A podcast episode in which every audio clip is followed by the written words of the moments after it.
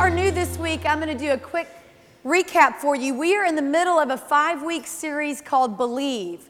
And believe is really anchored in the passage of scripture that is found in Luke chapter 1, verse 45, when Elizabeth is talking to her cousin Mary, the mother of Jesus, and she says, Mary, you are blessed among all women.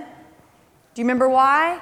Because you believe that God is going to do what he said he's going to do. You're blessed. The word blessed means to be made happy. You are blessed among all women just because you believed God that you believed God. And so, what we're doing is we're digging into scripture for these five weeks and we're looking at different aspects of that word. That word is from the Greek and it's pisteuo and it means to believe so much so. It's not just intellectual assent, but it's to believe so much so that I'm convicted to actually move. I'm convicted to actually act on that belief. Meaning, I believe God's word so much that I'm actually going to do what it says, understanding that it's true. I believe that it's true. And so we're looking at that. Last week we looked at Abraham. I thought, boy, his life is, is fascinating. But in Genesis 15, it said Abraham believed God and it was credited to him as righteousness. Not because he brought some incredible skill set to the table, but just because he believed him, God credited it to him as righteousness.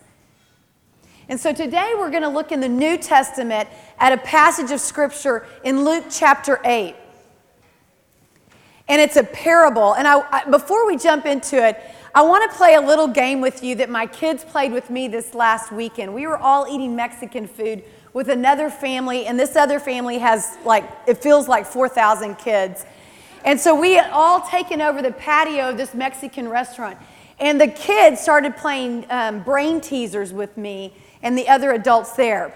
And I don't know if you've ever played brain teasers, but I don't like it. I don't like this game because it hurts my head.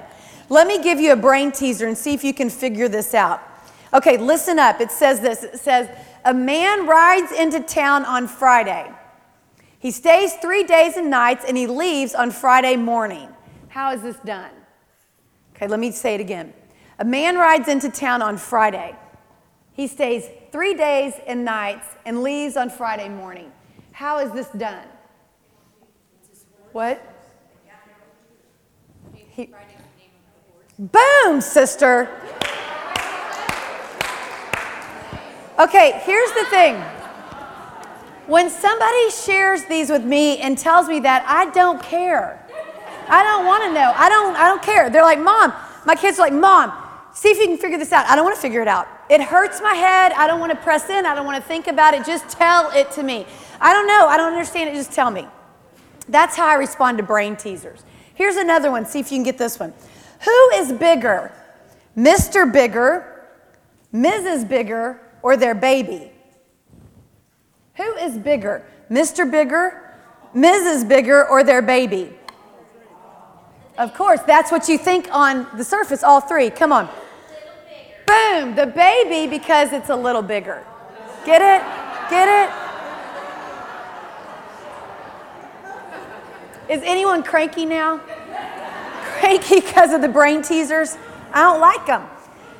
But what we're looking at in Luke chapter 8 is a parable that Jesus told. And sometimes his parables, and sometimes the Word of God feels like a brain teaser to me. And here's what happens when I crack open my Bible and I start to read. There are days when I read it and it feels like a brain teaser, and I'm not connecting and I'm not figuring out. And my tendency or the temptation is to do this. I don't get it. I don't get it. Where's my People magazine? I don't get it. I don't get it. But here's what happens, and here's what I tend to also do is just just tell it to me. Jason, my husband, just tell me what this means. Or my pastor, just tell it to me. Just tell me what this means. I don't want to do the work. I don't want to press in myself and try and figure it out. It's hard. Sometimes the Word of God is intimidating because it feels like a brain teaser. And my challenge to you and my challenge to me is that instead of doing what I tend to do, is just going, I don't get it, I don't, I'm moving on. Press into it. Press into it. Ask God, Lord, I don't understand this. We're going to see how the disciples did that today. They pressed in and said, I don't get it. What's it mean? And Jesus said, All right, I'm going to tell you what it means. And there are times when I'm reading, I'm, I'm in the middle of a Bible reading plan this year, starting from Genesis all the way through, and I'm in Leviticus right now. And Leviticus, if you know much about the Old Testament, it's the law. The Lord is setting up all these regulations on how they're to worship Him and enter into His presence, and it's a brain teaser just because it feels laborious to read it. And this morning, when I was reading scripture with the, I was like, Lord, this is your word that's alive and active, scripture says. So, Lord, would you speak to me in this? Show me where you are here. And I slow down and I'm reading slowly. And the Lord speaks to me. But I have to make the decision that I'm not just going to go, I don't get it, and move on. And so that's my encouragement to all of us as we jump into today's lesson, but also throughout your days and throughout your weeks. Don't be intimidated by this. The Lord wants you to press in and understand it, and He wants to speak to you. And this is the primary way the Lord will speak to us, is through His Word. And there's something that is so rich when I come to church or when I come to Bible study and the pastor or the preacher or speaker says something, I feel like God just had that just right for me. And it's powerful. But I'm telling you, nothing is sweeter than when I am by myself, alone, in the quiet of my own space, and I'm reading, and I know the Holy Spirit put that, this black and white verse, it's just for me today. Or he shares it, and it's like, that's for you to give to this person. And it's that intimate connection that's one on one, and there's no one in between. It's me and the Lord. I'm telling you, girls, that is the sweetest, sweetest thing. So jump into the Word of God on your own. You will not be sorry. The Lord wants to speak to you. Press in. And so we're going to do that together today. We're going to press in and we're going to look in Luke chapter 8. And as we go along, you're going to see this word believe. You'll see this Greek word pisteuo. You'll see it come out in the passage that I'm reading. But what we're doing today is we're going to look at a parable that Jesus shared. And as he shares it, he's highlighting conditions of our heart. There are four conditions that he highlights, and why some of the conditions make it difficult to believe, make it difficult to believe God's word for the long haul. And so, as we jump in, I just want you to ask the Lord, Lord, would you show me, would you show me myself in this today? Where am I in this passage? Because I've been all four types of the soil that he draws out today. So let's jump in together. Luke chapter 8, we're going to start in verse 4. If you don't have a Bible, we have a couple on each table you can crack open. It says one day Jesus told a story in the form of a parable to a large crowd that had gathered from many towns to hear him. So let me let me explain something really quickly. Jesus is nearing the end of his ministry. He is moving closer to the crucifixion, the cross. So things are heating up. And at the same time, he's gaining popularity, notoriety. And so his crowds are getting huge. And so typically, when this happened, he would step aside and get into a boat, let everyone stay on the shoreline, and he would teach from a boat because the crowds were so huge. So, as he's nearing the end of his ministry, he takes a shift in his style of teaching and he begins to speak in parables. Now, a parable is called, I've, I've heard it said that a parable is an earthly story with a heavenly meaning. Or someone else said that it's, it's also known to, or a definition is to throw alongside of. It's a story that's thrown alongside of a truth and they track together. And it's a different angle at which to understand the truth, if that makes sense. So that's what Jesus is doing. He begins to speak in a parable to a large crowd that had gathered. This is what he says, verse 5. Jesus said, There's a farmer that went out to plant his seed. And as he scattered the seed across the field, some of the seed fell on a footpath where it was stepped on, and the birds ate it. A farmer went out to plant his seed. Let me tell you something quickly, too. I think this will help. Jesus always knew his audience. He always knew his audience. And so he chose this story because he knows he's speaking to men and women that are in agriculture. And he also knows that when he begins to say, there's a farmer that scatters his seed, the, um, the way they planted in this day and age is that they would do just that. Farmers would go out and they would scatter the seed and not really think or be meticulous about where they were throwing the seed. They would just scatter it along and then they would come back and plow the ground after.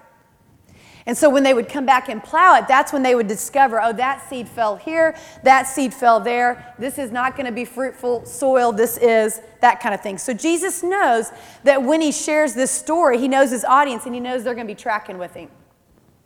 So a farmer goes out to plant his seed, and as he scattered it across the field, some seed fell on a footpath where it was stepped on, and the birds ate it.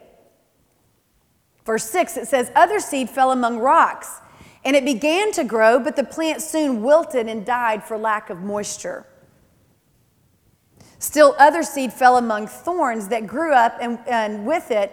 So the other seed fell among thorns that grew up with it and choked out the tender plants. Verse 8 it says, Still, other seed fell on fertile soil. The seed grew and it produced a crop that was a hundred times as much as had been planted. And when Jesus had said this, he called out, Anyone that has ears, let him hear and understand. So he's just described four places the seed fell. One, it fell on um, the wayside, it fell on the path, the footpath. The second, it fell among rocks. The third, it fell among thorns. And the fourth, it fell among th- uh, fertile soil. So we're going to look at that and see what that means. But in verse 9, this is important. He continues on after he says, Anyone that has ears, let him listen and understand. He says, His disciples ask him what the parable meant. Here's the deal the disciples feel like that brain teaser, and they're probably a little cranky, and they're leaning in, they're like, Explain it to me. What does it mean? What does it mean? Why would Jesus talk in a parable? Why wouldn't he just speak it out right? I don't want to have to press it. Just tell me the answer. Just tell me what to do. Just explain it to me. Lay it out. Sometimes my kids will come home and they're like, last night I got home and my daughter had been to the pet store with Jason and she was telling me all this big story. And I stopped her and I said, hold on just one second. I just need to know is there a new animal in my home tonight? That's I need to know that first. Bottom line it for me. Is there some freaky animal in my house tonight? No. Okay, then keep going. Keep talking. But there are times when my kids are telling me something, I'm like, okay, time out. Just bottom line it for me. Bottom line it for me. Yes or no? Are we going? Are we not? What? Where are we headed here? Explain it to me. I don't want to go along on the journey. And I'm having to sit still and go, engage, Laura. Go along on the journey. Let Beth tell you about every exotic animal she held. Go there with her. And I was able to relax once I knew I didn't have some creepy animal in my house. So the disciples have leaned in and they're like, Explain it to me. What does it mean? Jesus replied, You're permitted to understand the secrets of the kingdom of God, but I use parables to teach the others. Why? So that the scriptures might be fulfilled. And he's quoting Isaiah 6 9, and he says, When they look, they won't really see. And when they hear, they won't really understand. Now, that's a brain teaser for me. When I read that, I'm like, I don't understand what that means. What does that mean? Now, my tendency would be let me just skip over that. I'm going to skip over and keep going. And sometimes it might be helpful for me to keep moving through the passage and then I come back to it. But my tendency is to go, I don't get it, so I'm not going to worry about it. I'm going to move on. But the Lord's like, wait, wait, wait, wait, wait. There's a nugget here if you'll press in. And so as I was studying this passage this week, I kept pressing into that. What does he mean by that? So I went back to Isaiah 6 9 and I saw what that said. That didn't really help me a whole lot. What does it mean? Why? What's the motive? What did he say? So when I don't understand it, I look through the context in which it was written throughout Scripture, the chapter before, chapter behind. If there's a reference verse, I go back to that. Then I go to commentaries and I start to, to read what people that are a lot smarter than me have to say about it. And I drill down until the Lord begins to illuminate it. Now, it doesn't mean that everything in Scripture is always going to make sense to me. It's not. But I'm going to press in and do the work because I know there's nuggets if I'll just take the time. So that's what I did. And I have a couple quotes from commentators that I want to read to you that I think are going to be helpful. Jesus has said, when they look, they won't really see, and when they hear, they're not going to understand. One commentator said, by quoting this passage from Isaiah 6 9, Jesus explained that his parables were not illustrations making difficult things clear to all who heard no, no, no. They were a way of presenting God's message to those who were spiritually sensitive and could understand. But the hardened heart would merely hear a story without heaping up additional condemnation for rejecting God's word. Here's, a, here's it's said a different way from a different commentator. So that their guilt may not accumulate, the Lord no longer addresses them directly in explicit teachings during the period immediately preceding his crucifixion, but in parables. What does that say to me? That is a merciful heart of my Lord Jesus. Because as he is moving to the, to the cross, he, is, he understands there are hearts that are hardened that are going to hang him on a cross. There are hardened hearts that don't want to hear the message. And so, as he speaks in parables, he knows that in this short time, there are those that are spiritually sensitive. They're low hanging fruit, and they're going to lean in and go, Tell me more. Tell me more. The disciples did that. Tell me more. Explain it. What does it mean? I want to know what it means. And so he's going to unlock it and he's going to begin to tell them. But the hardened hearts aren't going to have room to add condemnation onto Jesus, but also onto themselves. Onto themselves. Now, when I read this, this reminded me of why Yes Ministries exist. We know in Yes Ministries that we, um, we consider ourselves what we like to call a front porch ministry.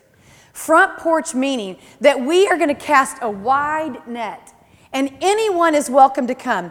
Anyone. Our mission is to draw all women closer to Jesus. That doesn't mean women that have already decided that He's their Lord. We will draw all we will draw women that are of another faith that are kicking the tires of Christianity and don't know what they believe. You come to the table too. And this is a front porch ministry in the sense that we cast a wide net, knowing not every heart wants to know the truth really. And that's okay because that's Jesus' work. That's the Holy Spirit's work, not ours. What is our work? To lift him high.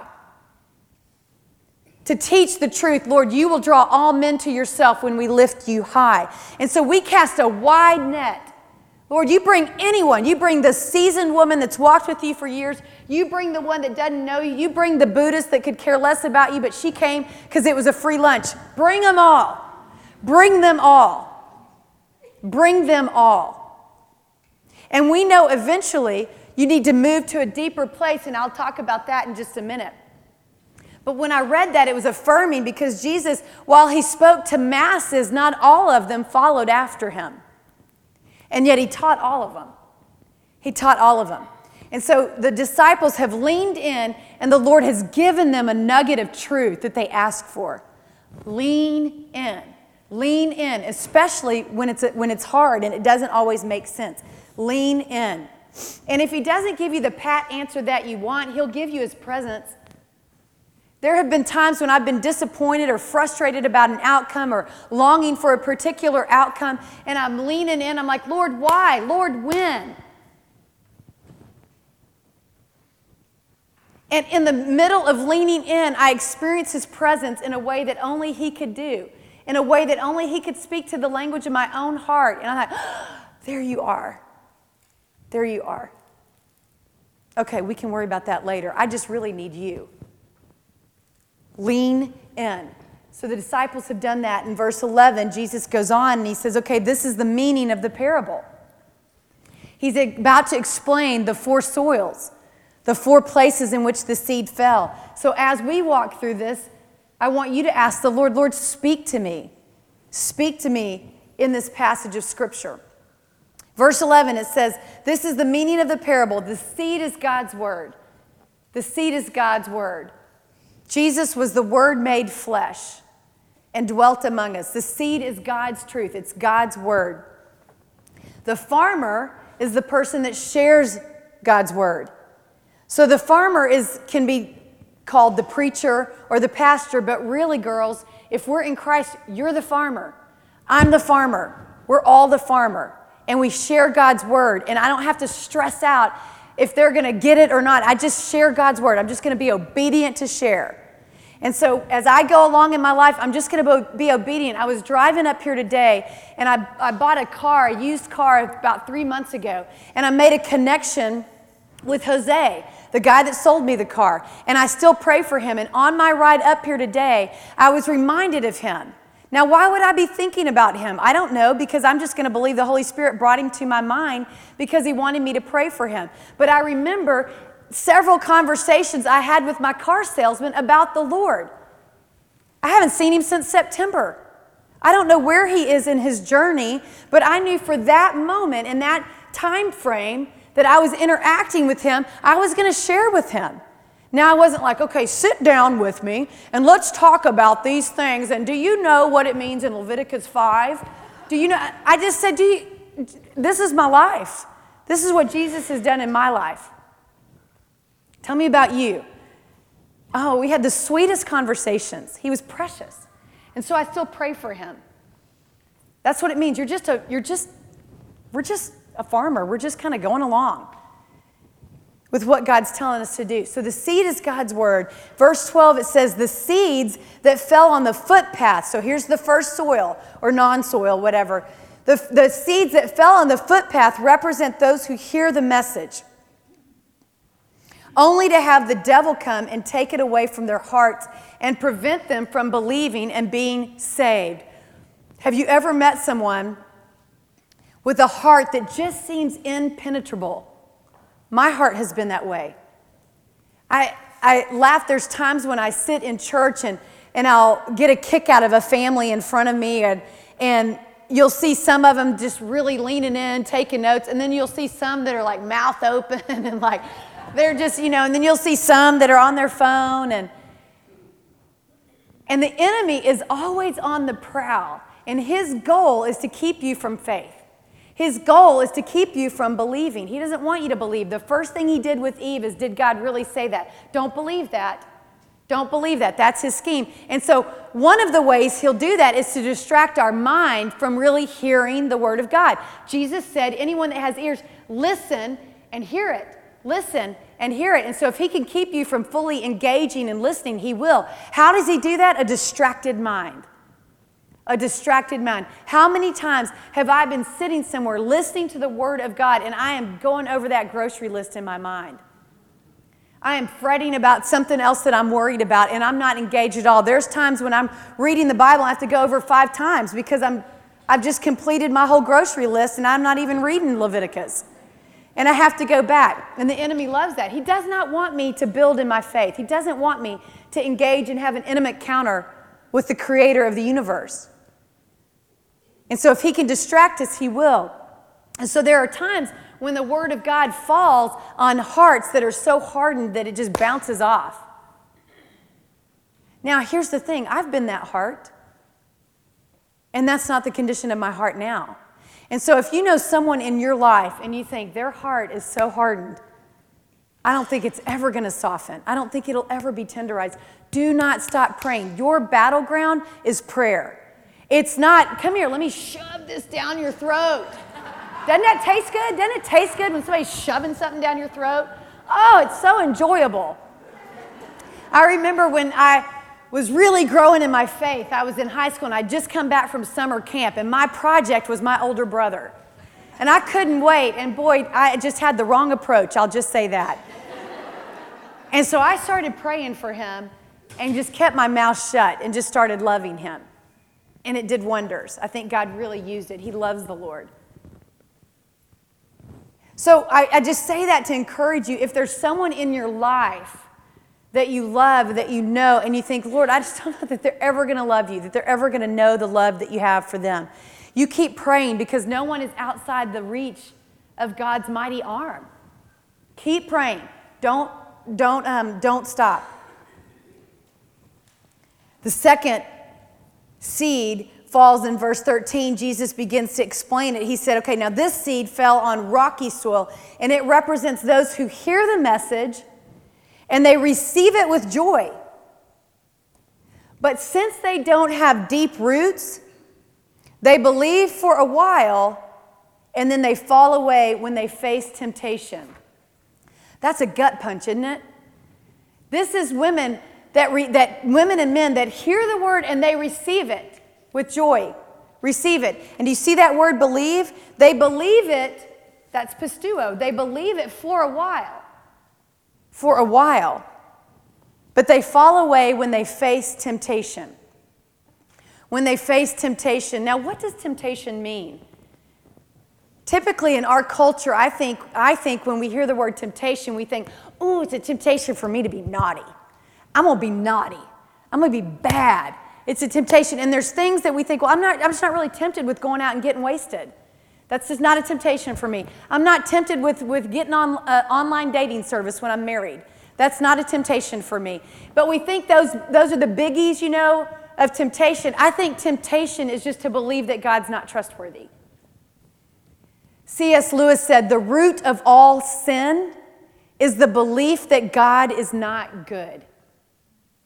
And so the temptation for me is to believe that He doesn't see me, that He's not really at work in my life, that He doesn't love my children, that He's not really concerned about these things that are causing anxiety in Beth's life. I think it also, a temptation for me is to believe that it all rests on my shoulders that it's up to me to make sure this family is thriving. It's up to, it's up to me to make sure my marriage is as good as it's ever going to be. It's up to me to make sure my kids have everything they need ever, ever, ever in life.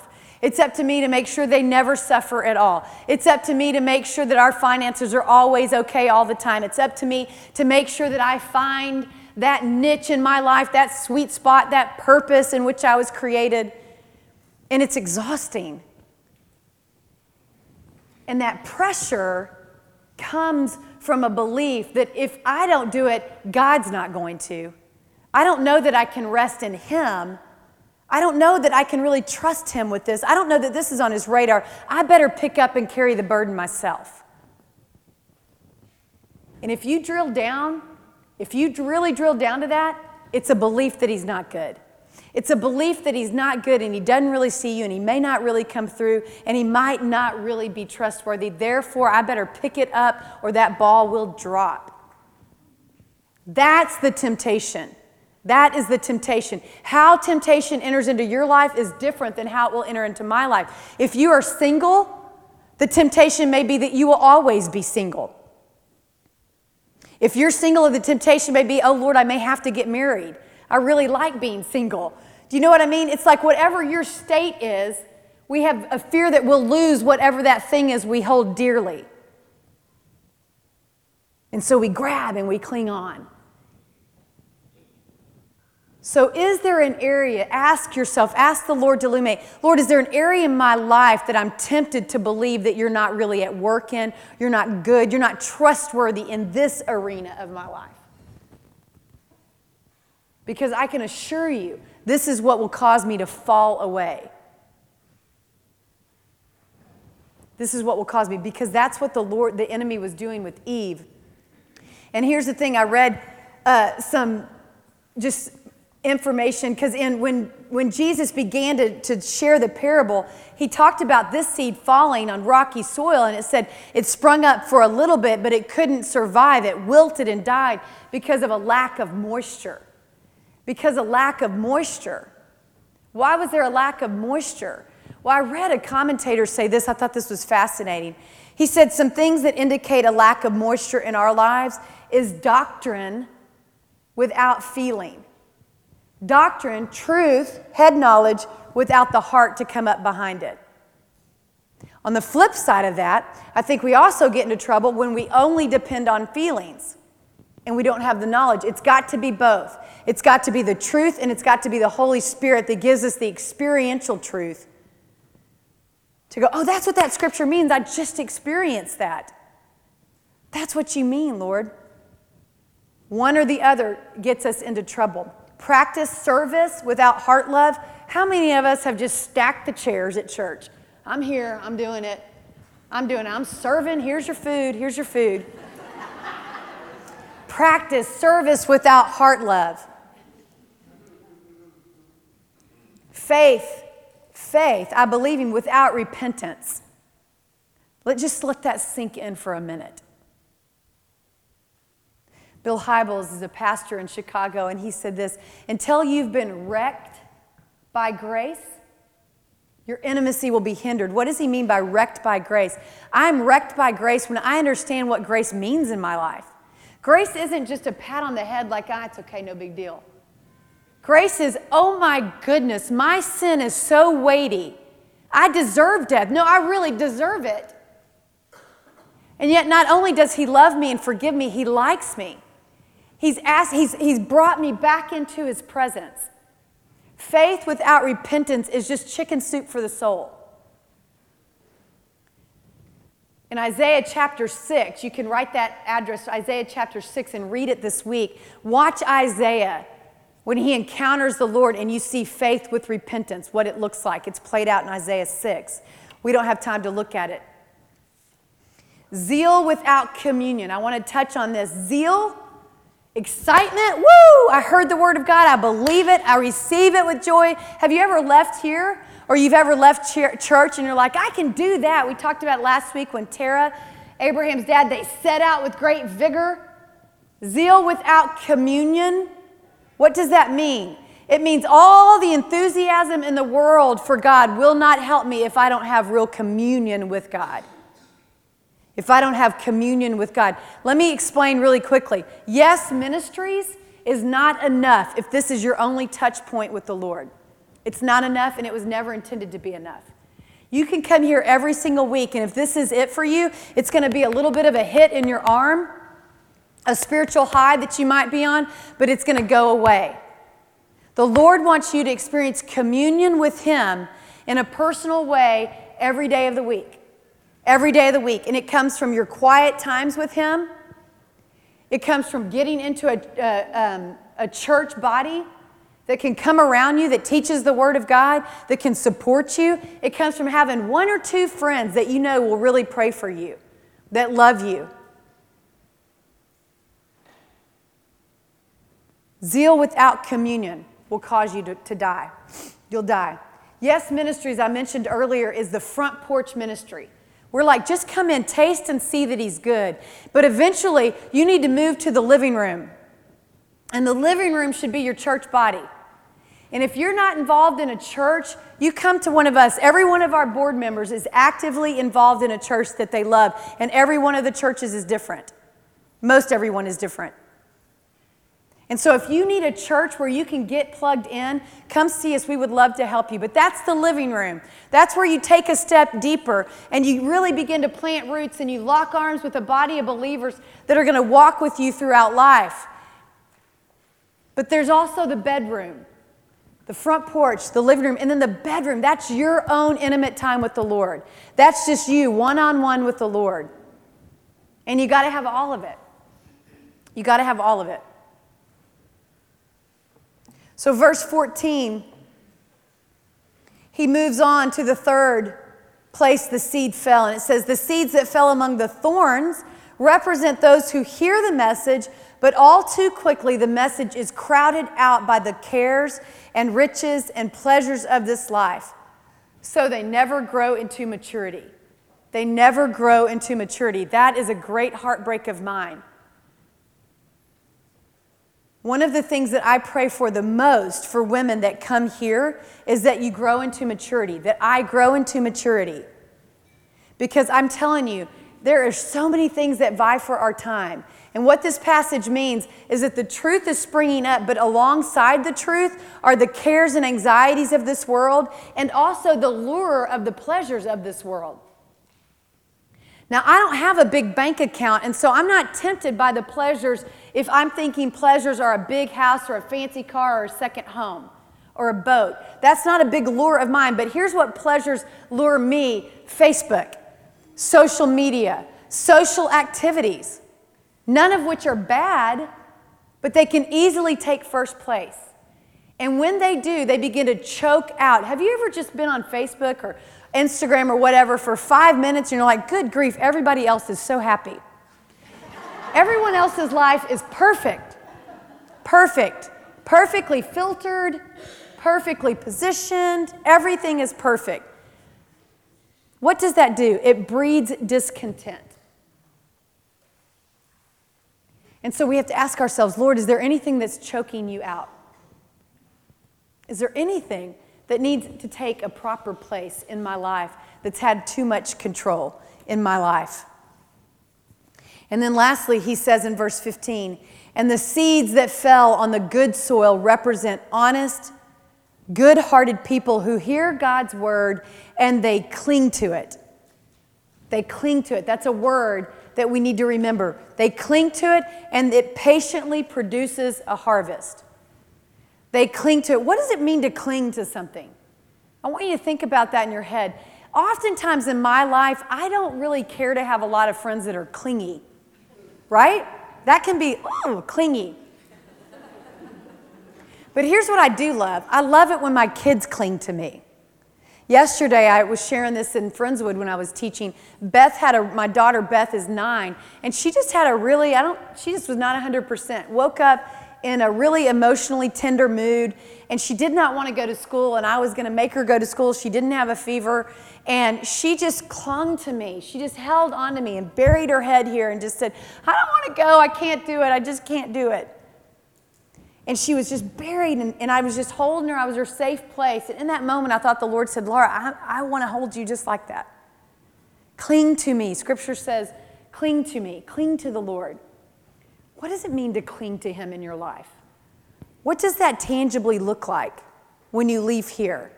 How do we cling to the Lord? How do we hold on and believe Him when it's so difficult to do so?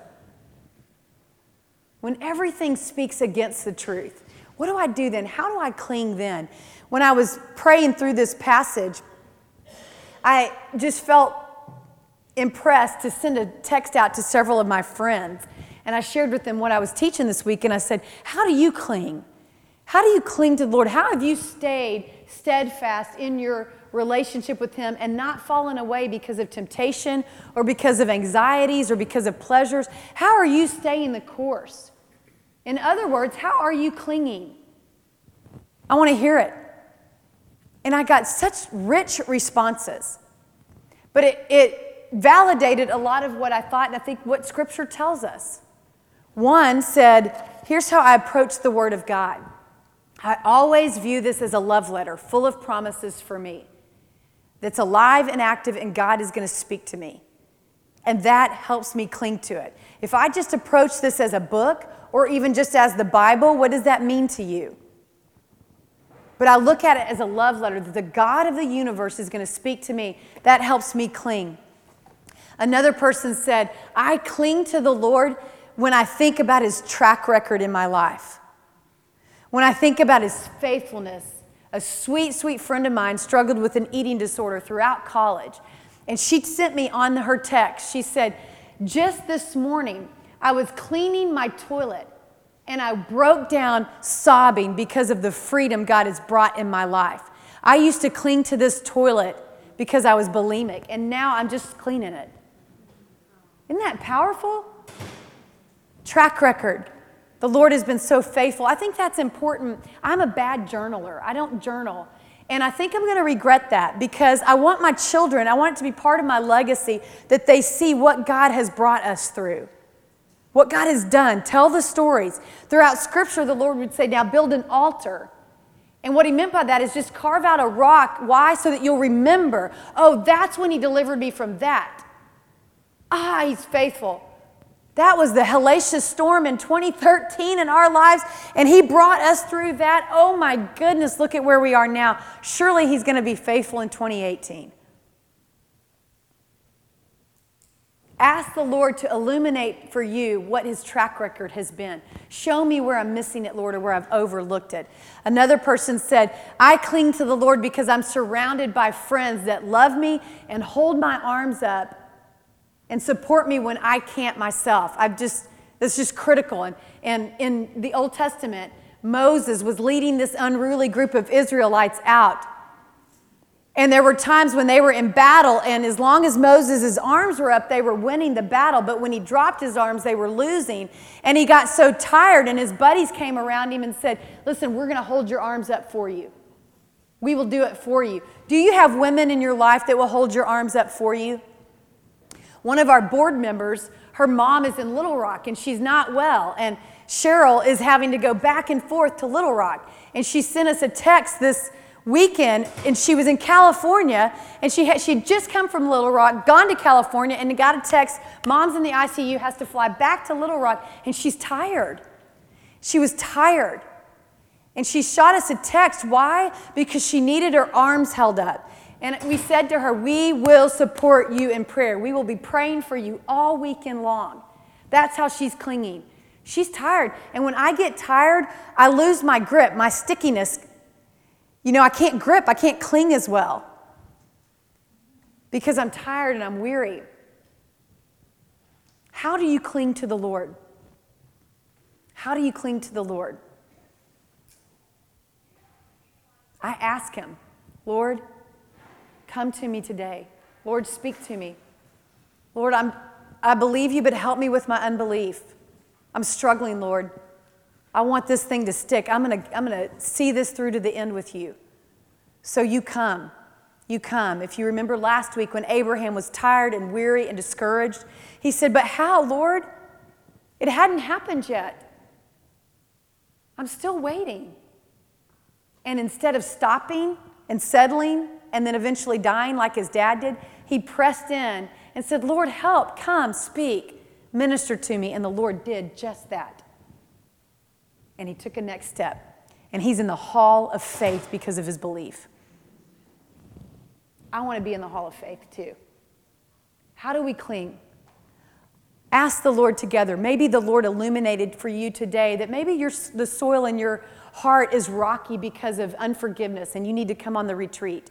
Maybe He's illuminating for you that there's so many cares and things that are distracting you that the word is getting choked out.